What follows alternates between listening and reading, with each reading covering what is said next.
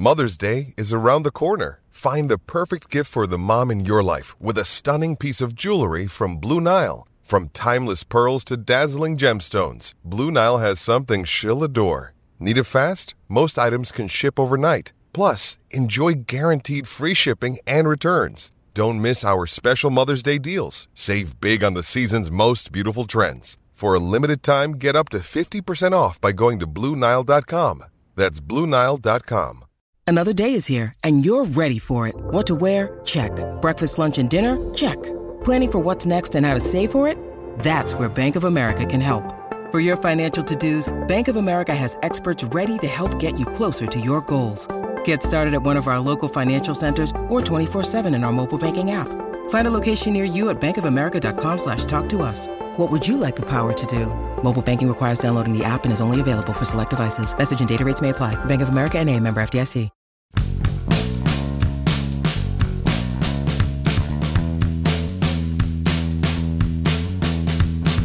Quick, name everybody that Ben Cherington sent out the door right before the lockout.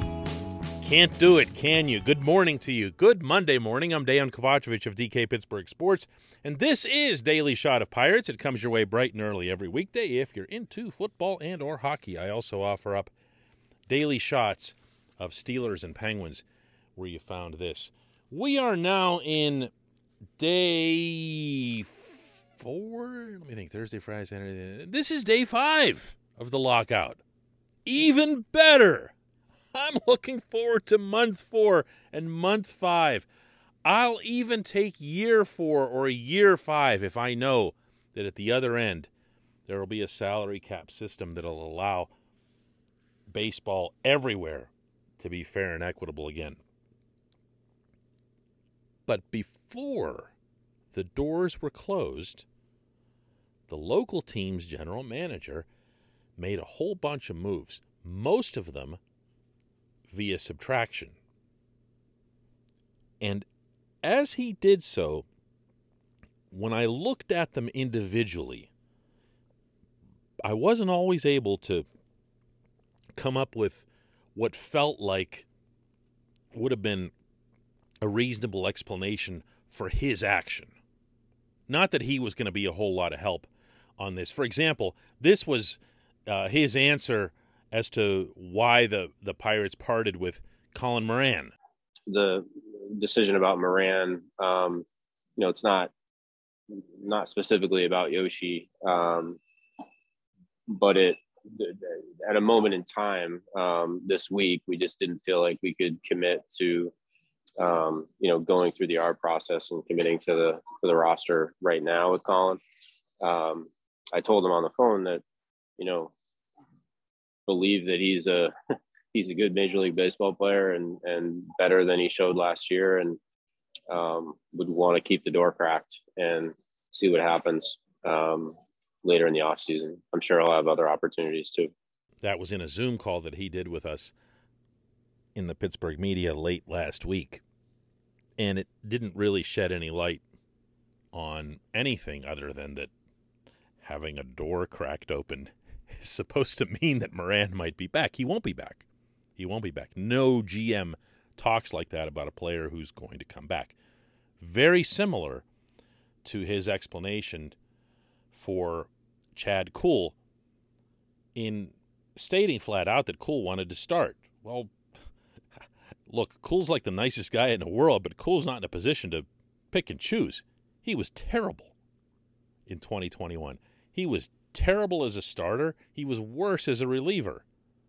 So, thinking that you can say something to your management after that about what your preference is, there's the door. But from a broader standpoint, this is what I'm getting at here. What was it that Cherington was trying to achieve in cutting all these different people? And there were more of them than these two loose? Was it to uh, free up money? I mean, I know that's always the cynical take, but it doesn't really make any sense here. They're going to have to spend way more than what their current payroll figure is showing, regardless of what the CBA would look like. By next year or whenever they do resolve this. Uh, is the team made better? I would argue yes by losing guys like Kuhl and other ineffective pitchers, but I, I wouldn't argue anywhere near as strongly when it comes to uh, Moran, who is probably a league average first baseman offensively, and a little bit below that defensively, and just an, an awful, obviously, base runner but not a bad ball player, not somebody that you would discard. And he also is capable of playing more positions than first base, since first was what he was taught uh, while he was here. Most of his time uh, in baseball had been at third base or in the outfield. So he could have been a bench guy for you. Why do you let him go? Why do you just let him walk? Because of arbitration money? Eh, you know, this is this is the part where this starts getting a little bit uh, difficult to decipher. But I think I might be onto something, and I will warn you in advance. It is significantly over the top. This portion of Daily Shot of Pirates is brought to you by our friends at North Shore Tavern, that's directly across Federal Street from PNC Park. It's home of Steak on a Stone, an eating experience underscoring the word experience. The steak is brought to you partially cooked on an 800 degree stone, and you do the rest. It's a ton of fun, it's a great meal, and it's a baseball atmosphere like no other in Pittsburgh. North Shore Tavern, right across Federal Street from PNC Park. Okay, you ready? I have a just a completely disposable theory here. But if I didn't share with you all of my disposable theories, well, you'd have fewer disposable theories in your life and you'd probably be better off. But whatever. You're the one who pushed play on a podcast about a baseball team during a baseball lockout. So you're just going to have to deal with this one. Here it is. Let's suppose, just for fun, that there's a pretty good feeling inside the owner's realm that they're really going to stick together this time and they're going to come away with some cap type system. It won't be a pure salary cap, if only because they're trying so hard to avoid the terminology.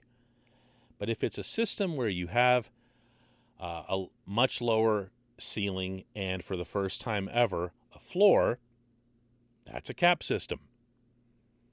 And if that's in place, and it seems that almost everyone on any side of this agrees that a floor would be welcome, the Pirates are going to have to spend up. Now, you don't have to do that right away if I can cite precedent for you with the National Hockey League when they switched to a cap system in 2004. There were some crazy contracts in the NHL at the time, and there was no way for teams to meet their new obligations because of these contracts. And since these contracts have to be honored, meaning individual contracts, they don't go away based on a new collective bargaining agreement. You still have to pay the individual that you're supposed to pay. That's an individual personal services deal. Then grandfathering has to occur. So teams are allowed a year or two to either get down below the ceiling or up above the floor. You don't have to do it right away, and no, you don't have to sign Bryan Reynolds to a one year, $75 million deal in order to pull this off. Although I've read stuff like that on the internets at various points, and it's awesome. You don't have to do that. You didn't in the NHL, and there's no way you'd have to in this situation. But staying with the disposable theory, if the Pirates know that they have to do significant spending to move upward, they would want to clear off their roster their mediocre guys who would be taking up roster spots on the 25 and on the 40. Because if you're going to be forced to spend to fill your roster and you know that you need X amount of roster spots left open for the various prospects and other youngsters that you have coming up the pipeline, and you don't want to block anybody, you would be looking to take those Colin Moran and Chad Kuhl dollars and put them into players who are, gasp, more expensive. See, I told you it was disposable, but you listened to it anyway. I'll conclude with this before you totally flush this idea down. In the month of November, before the lockout, teams across Major League Baseball spent 1.7 billion with a B on free agents. The Pirates themselves spent 7 million million with an M, which is way high for them, by paying 5 million for Roberto Perez as the catcher to replace Jacob Stallings, and two million for Jose Quintana to compete for a spot in the rotation. Both of those guys are coming on one-year deals. The Yankees, who need to get below the potentially lower threshold, spent only $2 million. The poor Yankees only spent $2 million. What did they know? Why did that happen? Why did other teams suddenly surprise and start spending seemingly out of nowhere? Teams that you weren't used to seeing spend. The Marlins? The Marlins were spending like crazy through November. Why? Why did that happen? I don't know. Maybe it's just a disposable theory. Maybe it's something more. And when we come back, just one question.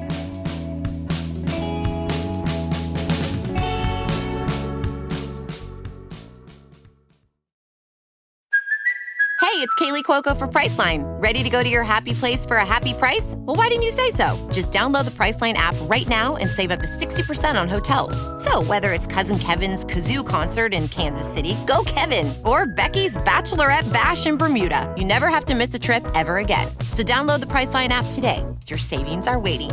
Go to your happy place for a happy price. Go to your happy price, Priceline.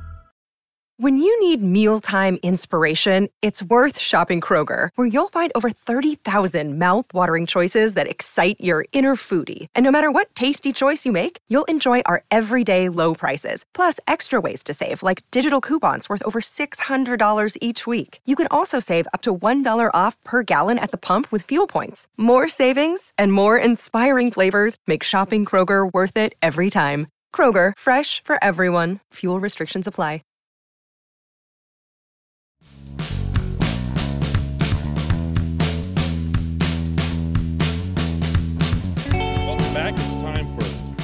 Just one question. in today's J1Q comes from Paul, who asked Could Ben Cherington's trade of Jacob Stallings be explained by operating within the confines of Bob Nutting's if you come, then I will build it philosophy?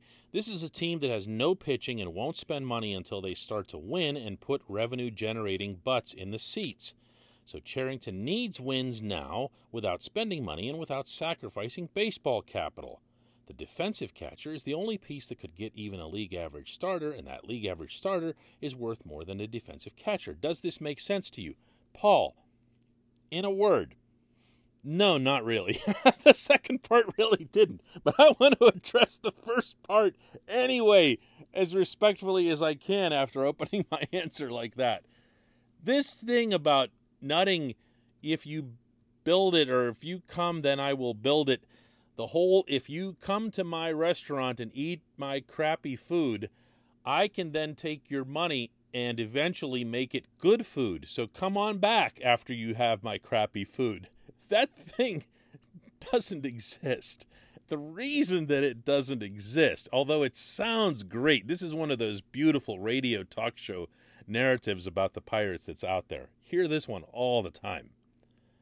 And to an extent, it's deserved because Frank Coonelly blurted out something exactly this stupid a few years ago.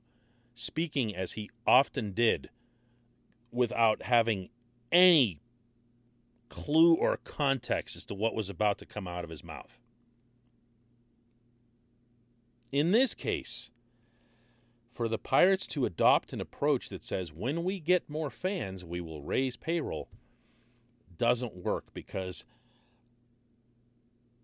one of the dirty little secrets of professional sports is that attendance really doesn't matter that much. Teams don't talk about that because they certainly don't want to make it sound unimportant that people come to their games. But most of the money that's distributed across baseball is either national or local TV money, or it's now revenue that comes in from the internet, which is massive. Massive. And all of that, luckily for the Pirates, is evenly shared. The only thing that isn't evenly shared is local TV money, as I've discussed an awful lot the past few days. So to suggest that your fortunes of your baseball operations would be influenced by whether or not you average let's go rock bottom here like this past year. Let's say that you average like i don't know 12,000 fans a game okay? That's that's pretty lousy. And that's probably about as bad as it'll ever get. 12,000 fans per game.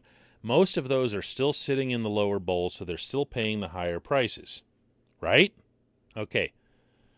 Let's say you add another 10,000 to that mix, and now you're averaging 22,000. They're in the upper decks of the cheapest ticket in all of Major League Baseball. That's PNC Park, still the cheapest ticket. And you're adding that money in I'm not going to sit here and do the math for you, but it's not a significant figure and it's not something that would influence your payroll or whether or not you're going to compete. The same thing goes for concessions, which are controlled by Aramark, not by the Pirates, and it goes a zillion times over for parking. The Pirates control absolutely zero parking. You pay to park, the Pirates don't get that. You pay to eat, the Pirates only get part of that. You pay for the ticket, the Pirates get all of it, but it's the cheapest ticket in sports. So it's not that big of a difference. I, I hope that helps clear that up. Uh, I don't expect anyone to get it right outside of our little world, though. I appreciate the question, Paul. I appreciate everybody listening to Daily Shot of Pirates. Let's do another one tomorrow.